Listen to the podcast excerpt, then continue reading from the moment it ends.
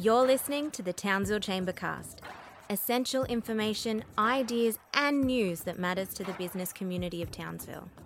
In this episode, Michael sits down with Damien Scanlon following his latest Chamber on Tap presentation. Have a listen while Michael and Damien discuss when the right time is to invest in not only your business, but yourself. Welcome, Michael and Damien.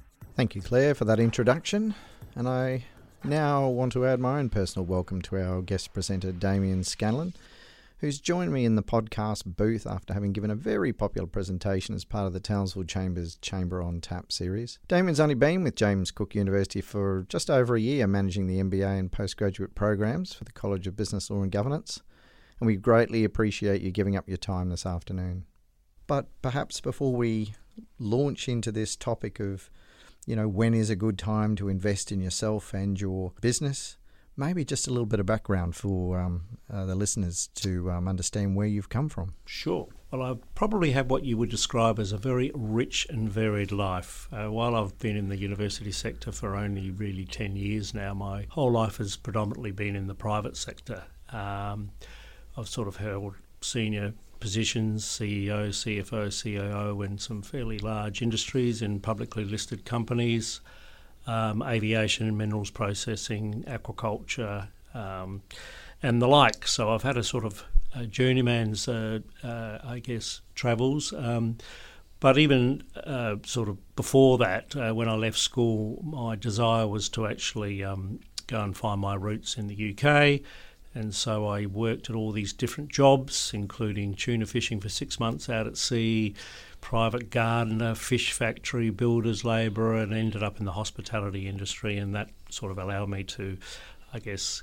get enough money to travel, but it was probably one of the greatest um, formative experiences of my life was uh, doing all those different experiences. And then I travelled the world for uh, a couple of years, and um, once again, probably a great eye opener to under- try and understand how this complicated world of ours works, and um, and then it really piqued my interest in economics and um, all sorts of things. So from there. I sort of joined the uh, the orthodox life after a very unorthodox life, and um, and uh, I've moved about, and here I am in JCU. And and more importantly, established your roots in Townsville, which is absolutely fantastic. Yes, well, look, I mean, I haven't spent a lot of time up in the tropics, and I'm delighted to be here, and um, it's a fascinating part and a very special part. Um, you know, it's it's quite unique. Um, you know, and JCU, you know, is is a very unique university. You know, obviously servicing a very unique part of our our our community and our also our landscape and the educational requirements around that, and they excel extraordinarily well for a small and young university. So it's a it's it's good to be here. Yeah, um, and I think what you would bring then to particularly the MBA and those postgraduate programs is a rich tapestry of experience and background. I think the students would certainly benefit from that, and everyone un- engaging in an undertaking research will benefit from that exposure yeah. to a wide range of. Yeah, and I think you're absolutely right. It resonates particularly with MBA students because they will will basically be thinking about doing an MBA to help them on their journey, to help them on them perhaps reaching, you know, I guess more senior ranks or perhaps going out on their own or even moving industries. So I guess I can talk from experience, which can, you know, naturally, if you live long enough, it can be good, bad, and ugly, and uh, that's Definitely. what life is all about. I mean, I always say to people, you know, success brings great confidence, but failure brings, you know, great resilience, and you need both in life. And um, you know, when no one looks to fail in life, no one ever sets out to fail. But unfortunately, or fortunately, we need to recognise that we have limitations and know what they are, and failing helps us do that. But it hurts, but mm. it is an important part of life. It, it sure hurts. Um,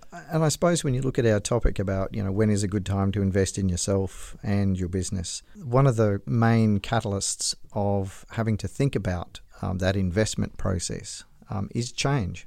Um, change often uh, th- is thrust upon us, and on other occasions, change is something we initiate. So, what do you see as the um, you know the I suppose the nature of some of that change and the need for investment? Well, we hear this word disruption really bandied about a lot these days, and um, as if it's something new. But you know, I remind people that you know, Middle Ages and the Renaissance dragged dragged us out in, into the sort of more enlightened time, and then sort of we went through you know the move from the agrarian sort of society into the cities and the industrial revolution, and you know, and now we're sort of in the digital re- revolution. So I mean, you know, we've been going through change as a human race for millennia. So I think the, the, the point of saying we're doing something unique is probably a bit overstretched. But having said that, the pace of change and the significance of change in the digital revolution is quite extraordinary. I mean, you know, the the ability to reach billions of people uh, so quickly has never ever been uh, available to us. You know, we watched our reach as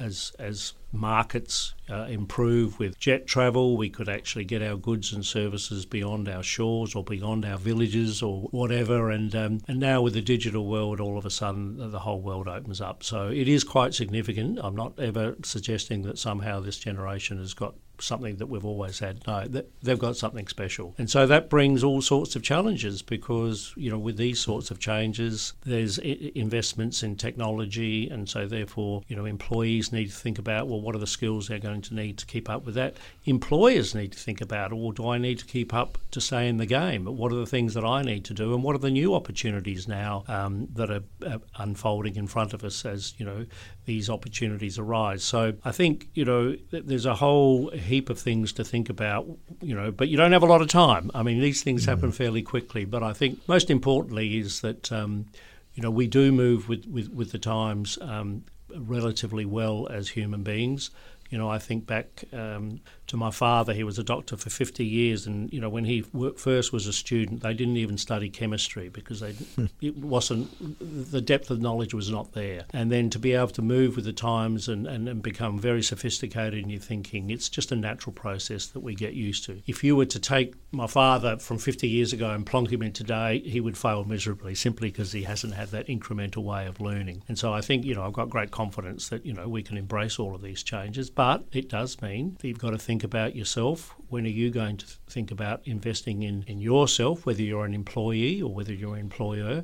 And if you're a, um, a business owner or perhaps a chief executive, when are you going to start investing in, in your employees? And what are the sorts of things that they're going to need to embrace these these new changes that are coming um, and bra- embracing some of the other, I guess, not so technical things in life that uh, we're all beginning to look for these days. Mm. And with COVID, of course, it changed the way uh, we learnt um, and it had a particularly um, dramatic impact on universities, higher education institutions in terms of the processes they used um, to give instruction, to give teaching and learning, and also for students to learn, to learn how to do it remotely and um, through online means. What other changes do you see down the track that are going to be needed in the higher education industry or the post secondary uh, industry? Yeah, I think COVID has um, really precipitated a lot of rethinking about the way we did it. I mean, universities had to pivot, pivot very quickly. I reluctantly use that word, but it's used a lot these days. But they did have to turn on a sixpence, as they used to say, and very quickly adapt to making sure that they were looking after their students. Um, and so did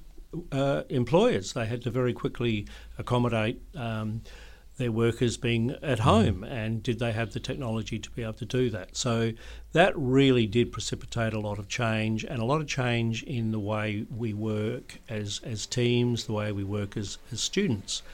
And um, and I think that's really sort of been a really interesting, um, I guess, revelation because you know you may have heard the big resignation where people through COVID began to sort of reassess their values in life and uh, uh, wanting to change jobs because they didn't want to be in that rat race where the commute was huge. Um, they worked all day. They got back on the train or the tram or the car, and they were you know, home in an hour or two hours, and it was just a grind. But it was something that's all they knew, and all of a sudden, COVID gave them an insight into, I guess, work-life balance in a real sense. We often talk about that, but we never really actually do it and experience it. Well, some people do, but not everybody. And I think that's really allowed people to reassess their values, and they're looking for things perhaps a little bit more deeper in life. They want a company that's got or an organisation that's got some meaning, that's got some soul to it, some some social purpose, way beyond you know the bottom line. I mean, you've got to be profitable, otherwise you're not going to remain employed. But you know, and you're you're actually satisfying some customers' needs. So these are all very important things. But you've got to do it sustainably and profitably. But you can do it with with values, and I think that's really important. Um, uh, for employees these days. But employers need to think about that too. You know, what are the what are all those things that um, you know if if we what sort of environment, what sort of culture do we need to nurture to make sure that we're going to find people that want to stay with us, that do actually, uh, you know, um, I guess, believe in the vision that we're looking for and believe in the culture that we're trying to build here. And this is supported by some fairly extensive research. The OECD did some research back in 2016 and was looking ahead, way before COVID, but it was looking ahead. It asked all these employers as to what were the 10 main skills that you were looking for from your employees. And not one of them said financial literacy, economic understanding, um, you know, good understanding of markets. Um, it was all about creative thinking, lateral thinking, being a team player, having a global outlook, you know, being innovative. All of these things had no sort of, I guess, basis on in which you would find a traditional university degree. Um, and so universities now have had to change and, and think about the way they're actually trying to help develop um, their students as individuals as human beings, way beyond the technical capabilities they're giving them as well. So, for example, in our MBA, yes, you're going to get all those technical skills, finance, economics, marketing, etc., etc. But on top of that, we're trying to embed all those types of skills, those soft skills that we call them soft, they're the hardest in the world, but um, in making sure that we are developing people as, as good human beings way beyond their technical skills as business people. Mm. And, and Damien, we used, often used to talk about lifelong learning and, and people's commitment to lifelong learning. And do you think, um, you know, for some employees, uh, I remember going through chartered accounting, knowing that I had to do my Bachelor of Commerce and then usually followed then by my chartered accounting qualification. Uh, but within five to 10 years, you knew you would have to do a graduate diploma in something if you didn't go on to do an MBA. Do you think that commitment to lifelong learning um, has the responsibility may have shifted away from the employee to the employer one, to make sure their um, staff are developing and growing in, in various areas, but secondly, in terms of retaining them, uh, the retention and offering them free opportunities to. Uh, yeah, I think it's a you know what we call creative tension. I think there's a, there's both sides are really looking for those, um, I guess, those extra aspects to how how they can develop as people. Um, you know, I think employees are looking for ways that can make them better employees um, perhaps more employable beyond their current you know organisation whether they want to move industries completely they want to move out of a particular industry and go into another industry and employers are looking clearly uh, ways to making sure that one um, they're keeping their employees happy by providing personal development but it's not it's not all just altruistic stuff. This is about making sure that the company is up to date with the types of skills that they're looking for. And universities have had to change as well um, because, you know, yes, we have traditional degrees um, and, and, and postgraduate degrees, but they're now moving towards what we call micro credentialing, where some people don't want to spend you know a few years doing part time work at the master's level. They want to be able to do these short courses, short, sharp, and shiny, maybe a day, maybe five days. And that way they're doing really quick I guess, master classes in certain areas that in themselves aren't what we call award courses, you know, recognised with a parchment from a university, but the university will start to recognise the consolidated components of those courses. So if you do a number of those um, micro credentials, the university can actually put them together and say, right, you have qualified for this particular um, degree or particular qualification. So even the universities are now beginning to recognise that people's appetite for those more traditional things are still there, but they're also recognising there's an appetite for a different way of learning. And I think lifelong learning, um, bit of a pun, but it's here to stay. well said the other dimension, of course, investing in uh, for businesses choosing to invest often is in technology. Um, although uh, you know some of the books like Good to Great would often um, be very clear about technology not being used as a replacement for staff and as a, as a, a replacement of labour. But in fact, it would often be an accelerator. Having got your structure and your people right, technology was there to be used as an accelerant. Where do you see, I suppose, the role of investment in technology these days or well, in the future? You know, I, I, I see it as an enabler. I, you know, you know, we took, people get worried about artificial intelligence and main, machine learning that's going to take over the world and there's going to be no jobs left. Well, there will be jobs that will be replaced um, by um, artificial intelligence and um, machine learning, but they're those more repetitive jobs, and there's nothing new in that. I mean, the car industry introduced robotics back in the 60s, so it, all they were doing was re- replacing repetitive work. And you might say, well, that's still taking jobs away. Well, I think there was a large group of the population that didn't want to come to the factory and leave their brain at the door, you know, do the repetitive mm. stuff and pick their brain up at five o'clock and go home. There is a role for that, absolutely, and I'm not criticising that. But I think, you know, this day and age, people are looking for something a little bit more fulfilling. And I like to sort of think of technology as is if it can make life better, easier, more efficient, and economical, then we're on a winner. But it's a bit like um,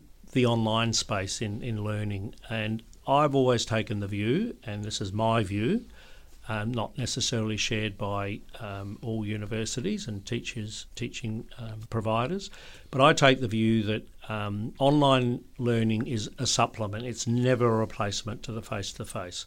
I take the view that the deepest, richest learning is in the classroom simply because you are with a bunch of like minded people motivated to learn, motivated to challenge themselves, and motivated to challenge each other and you're going to build a fantastic network. You're going to be with people from different industries, different backgrounds, and that learning environment is almost impossible to replicate in the online environment.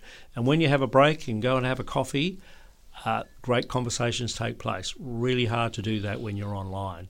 So, but it's a it's a it's a supplement. It's helping us learn. It, there is a place for it, um, but I'd like to see it as a supplement rather than a replacement. Mm. And Damien, when we talk about uh, an investment and whether it's in yourself or your business, um, business people often talk about a return on investment. Do you think the, the denominator or the numerator is now changing? Uh, often, when you invested in staff or, or a piece of equipment or etc., you'd expect a certain you know return of capital after five, seven years. And for people, it was about an investment in them. It bought you loyalty. They would stay with the firm, or in some cases, an industry recognised, like in the chartered accounting industry I was I went through. If if each of the big firms would properly ensure that their people were professionally trained and experienced, knowing that even if they left their firm, they would go to another one of those firms, and one of their members' firms would come to yours, so it would stay within the industry.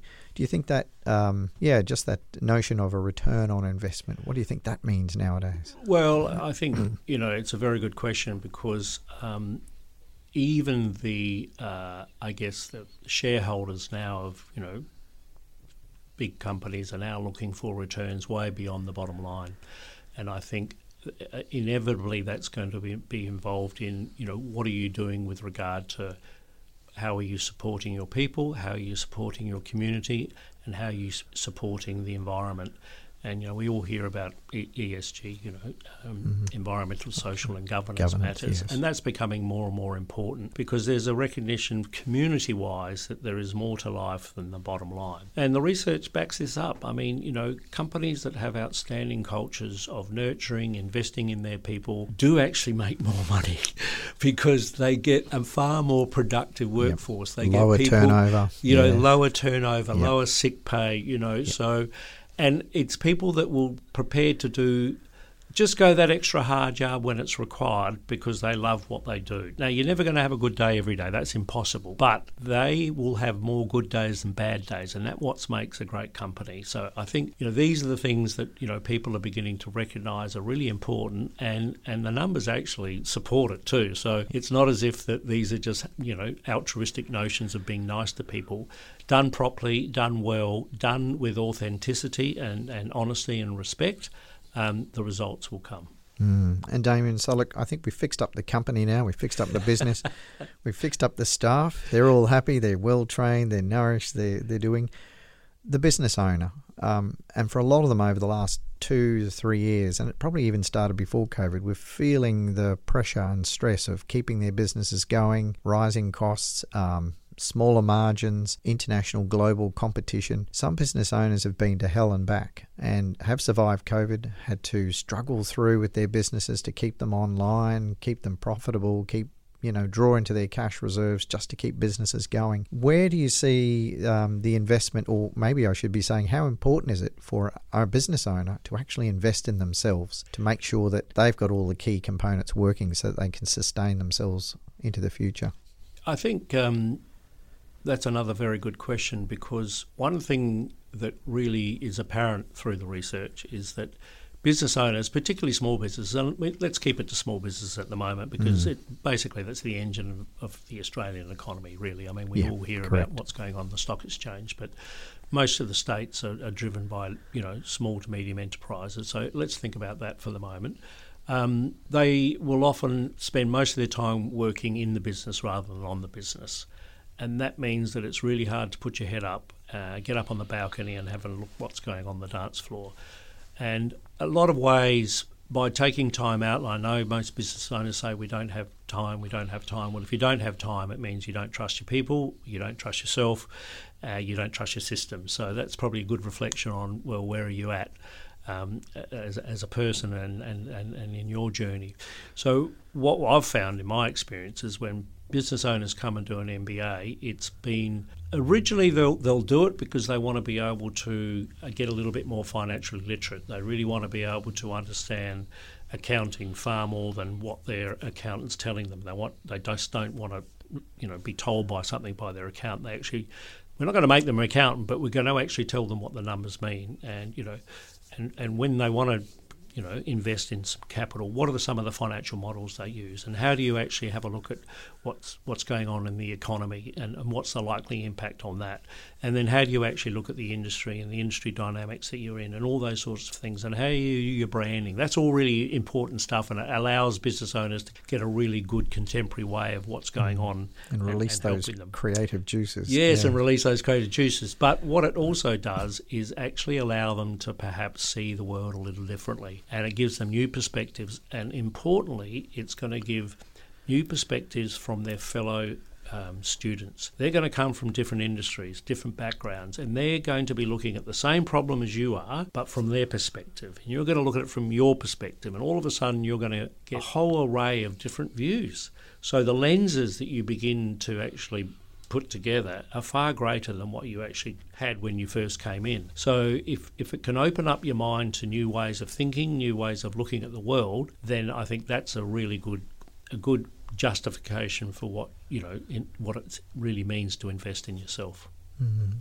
Well, look, thanks very much, Damien. This has been very enlightening. Um, I can see now um, how the students of JCU and the MBA program and the postgraduate programs are going to greatly benefit from your experience, your life experiences, and that rich tapestry of exposure you've had to so many industries. Um, that will certainly get students thinking beyond the textbook that's in front of them. And I think uh, JC will be the greater beneficiary for that. So thank you very much for your well, time. Thanks, Michael. And um, all of our students and then graduates are all part of a community here, and hopefully they will be going out doing great things for all of us. Great. Thank you very much, Damien. Thanks for listening to this episode of the Townsville Chambercast. Remember to subscribe so you're the first to know when new episodes are released. The Townsville Chamber of Commerce would like to acknowledge our corporate partners James Cook University, 106.3 Star FM, External IT, and NQAV for their continued support.